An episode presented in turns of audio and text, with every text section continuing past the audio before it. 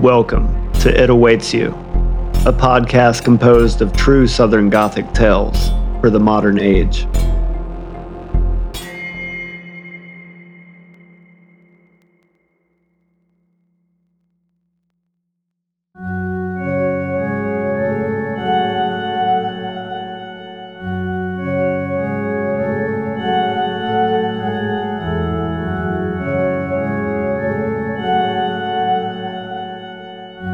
Welcome back to It Awaits You, a podcast bringing you haunting anecdotes from the reality of the modern South.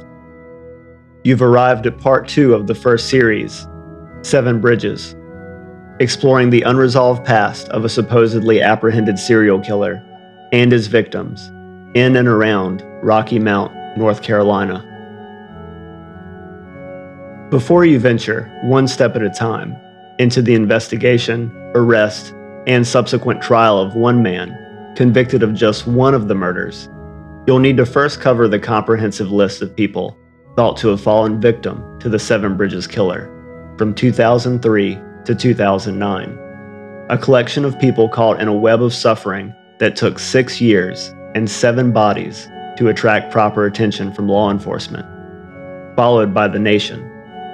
Finally, forcing news about a killer impacting poor communities of color into the eyes of Americans well beyond North Carolina's borders.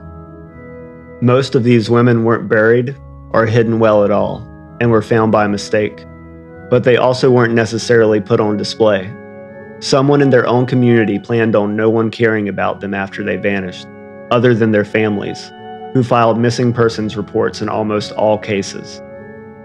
Deep in the woods of Edgecombe County and surrounding areas, these victims became silent and hidden symbols for the brutality against those on the margins the greater American public has often accepted throughout its history. As covered in episode 1, this is a town where two realities exist depending on your circumstances in life. These are stories of 11 women and one man that lived and died in a world that considered them unworthy of its attention, until the word serial killer became a fixture in the narrative until a community demanded action. In the early 2000s, 21 year old Denise Williams was working toward her goal of a career in telecommunications and had recently finished her GED. She was found Monday, June 2, 2003, around 4 p.m. by fishermen as she was floating in Cokies Creek, five miles southeast of Rocky Mount. She had been missing for a week leaving behind a seven year old daughter and infant son. The last time anyone saw her, she was dropping off a friend at court. In April of 2005, over 20 people were arrested in a sex work sting in Rocky Mount, including 29 year old Melody Wiggins, who was later released. In May, the last person to see her alive would be a deputy serving a court order for child support. This was at the home of Melody, shared with her boyfriend, near the intersection of Hill and Branch Street. Her children were in foster care, and the boyfriend, Mitchell, was in prison until June on an assault charge. Because of this, when Melody went missing later that month, no one knew she was gone. She died of blunt force trauma to the head, according to her autopsy report. She suffered stab wounds across her body and was partially clothed when she was found decomposing on May 30th, 2005, south of US Highway 64 on a trail off Noble Mills Pond Road by workers near a cornfield. It was estimated she died sometime between May 23rd and 25th. Her skull was caved in, so much so that the medical examiner had to glue it back together in order to fully assess the extent of the fracture. Parts of her ribs were visible, and it was clear scavengers had their way with her for some time beetles and maggots eating away most of the remaining clues, but there were still a few. Her pants were pulled down and her bra was above her shoulders. The blood under Melody's fingernails, defensive wounds from a knife on her hands, and the multiple red stains in the dirt showed she had put up one hell of a fight. The broad, blunt force trauma, encompassing her entire skull, is thought by some forensic experts to suggest that her head was stomped repeatedly after the initial attack. Once Melody's boyfriend was released from prison in June, he immediately filed a missing persons report. The Jane Doe was compared to Melody's medical records, and her fate was confirmed. In a strangely tragic twist, a tornado would take her son several years later, in November of 2008, ripping him from his grandmother's arms, taking him to join Melody in whatever comes after death. In response to Melody's murder, 60 men known to be Johns since at least the year 2000 were questioned by investigators. By July 2005, having exhausted all their leads, they officially turned to the public for help in their search for answers. Then there's 24 year old Travis Harrison. A fisherman with his son found Travis's body trapped in a thicket along the Tar River on June 25, 2006. He was naked, other than his socks, which had been discarded by the river closer to his home. Travis was a crossdresser, addicted to cocaine, putting him on the same streets as the other women mentioned, caught in a cycle of fueling his habit. Though infrequent when it comes to documented cases, it wouldn't be the first time a serial killer has killed a crossdresser. Criminal psychologists associated with Stalk, or the System to Apprehend Lethal Killers, led by John Kelly, re examined the case in connection to the Seven Bridges killer in 2009. This is the same group that assisted with the hunt for the Green River killer, Gary Ridgway, in Washington. They thought Travis's case was likely related to the missing and murdered women in Rocky Mount. Their argument was so compelling, the task force formally acknowledged the possibility of Travis's case being linked to the other victims.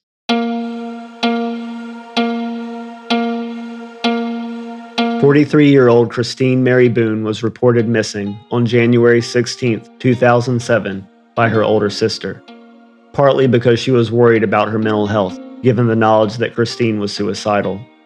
Police unenthusiastically replied, People walk away from their lives all the time. Her sister was the only person trying to recover Christine from the streets after she became estranged from her incredibly religious family. She wouldn't be found until over three years later on March 9, 2010, as police searched Mary Chapel Road, near a mobile home in Scotland Neck, a town in Halifax County, North Carolina, not far from Seven Bridges Road. Christine's remains were scattered by animals next to the trees. Detectives later came to the conclusion Christine was possibly killed inside the trailer, then taken to where she was found along the woods line. Her autopsy mentioned her skeleton, completely bare, revealed a possible cut mark on one of her ribs. It's unclear if this was post mortem damage or evidence of a stab wound to the chest. The man police later felt sure killed Christine without being able to prove it lived in the trailer at the time she disappeared.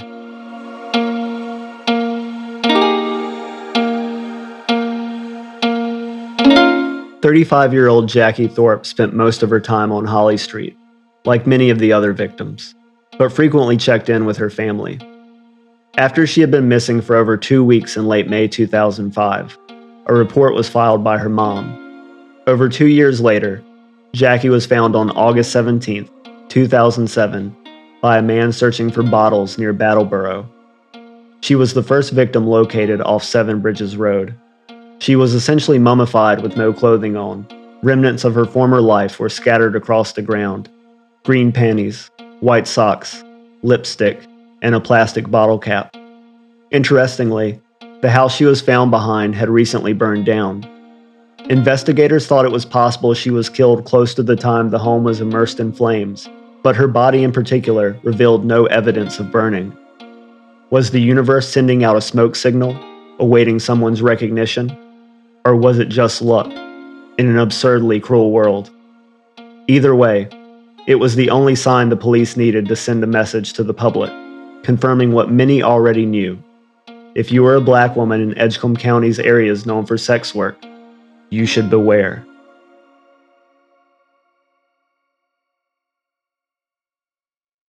Joyce Durham, 46 years old, was last seen in an area of Rocky Mount known for heavy drug use. The 1500 block of Harper Street, around 2:30 p.m on June 17, 2007. She was later reported missing by her brother in law. Joyce has never been found. She is the only suspected victim of the Seven Bridges killer to never be recovered. the Rocky Mount Telegram last mentioned her in an article in 2016. Maybe the supposed killer you'll hear about soon knows where Joyce is.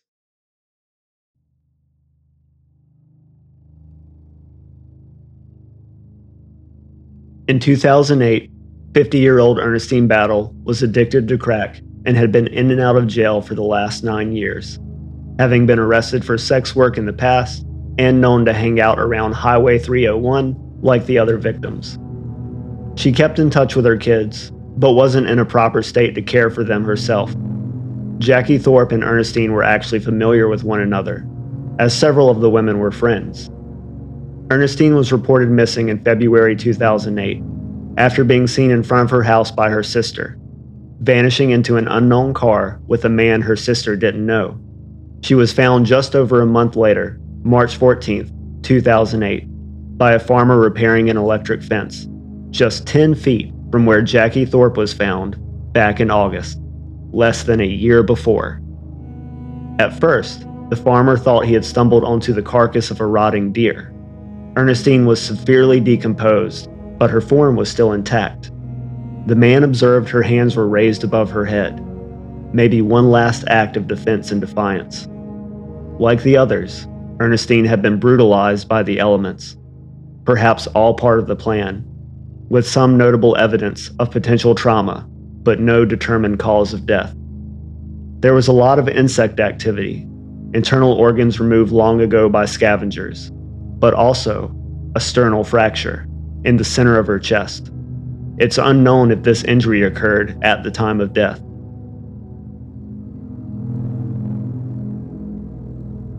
At the time of 36 year old Yolanda Snap Lancaster's disappearance, her arrest record had diminished her hopes of joining the military. She was living in a house with no electricity or water with her boyfriend, whose teeth marks were displayed on her arms after their fights. There was nowhere else for her to go. Like Melody Wiggins and Jackie Thorpe, friends of Yolanda, there were few opportunities, no light at the end of life's tunnel. She was reported missing February 5, 2009, while her remains were shrouded in secrecy by the trees along Seven Bridges Road. She was the last victim located before the supposed killer would finally be brought to trial after being found by hunters Monday, January 10th, just off a path in the woods.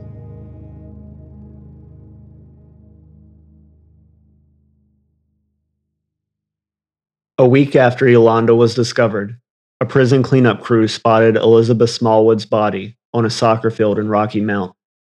It wasn't clear when she had last been seen, but it was determined she'd been dead for six months. Curiously enough, her brother is also serving a life sentence for committing a series of murders, much like the man thought to be responsible for all of these deaths. Elizabeth is associated with some unfortunate first in the Seven Bridges murders. She is the only victim that was found within the city limits of Rocky Mount, and the only victim to not be claimed by any family members. She was the only victim not reported missing. It's rumored she had children in the area at the time of her death, but that was never confirmed. Otherwise, the only connection was an estranged father in Georgia. Outside of her extensive criminal record for drugs and sex work, Elizabeth remains as much of a mystery in death as in life when she bounced between motels off Highway 301. Even the Rocky Mount Telegram had difficulty locating information on Elizabeth. When she was found on a cold January day, her hyoid bone was missing.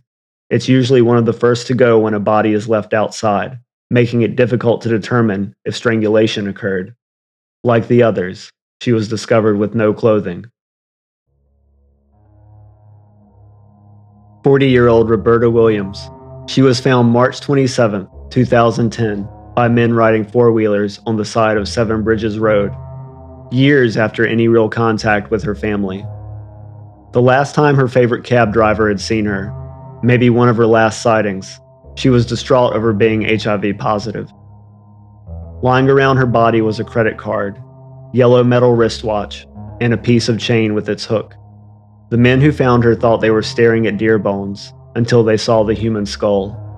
Police disagreed with Roberta's family over an existing missing persons report, which seems to be based on her status as a homeless person at the time of her discovery. All that remained of her was a well preserved skeleton, revealing rib fractures that were healed. It was at this point Rocky Mount Police Chief John Manley publicly confirmed they were dealing with a serial killer.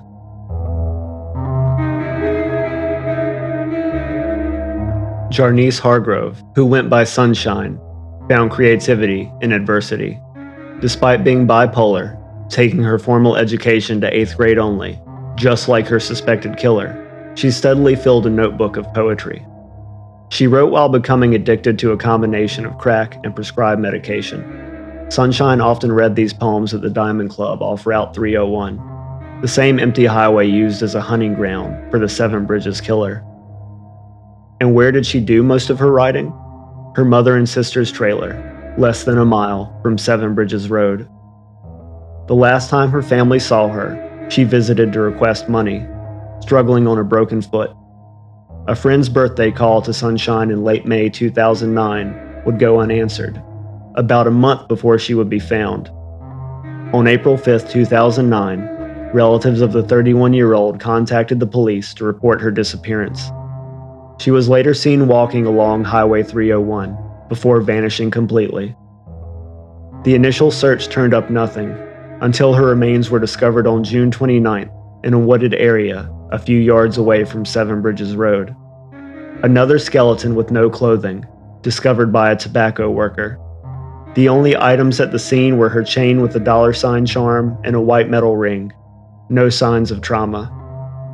Her sister later returned to the crime scene after the discovery, finding a half dozen teeth and one toenail left behind.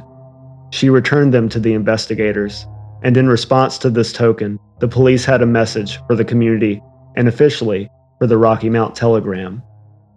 All the bodies could be connected.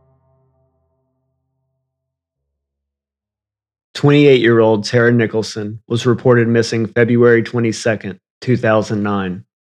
She always came home, but her father noticed she hadn't this time, after leaving the day before around midnight.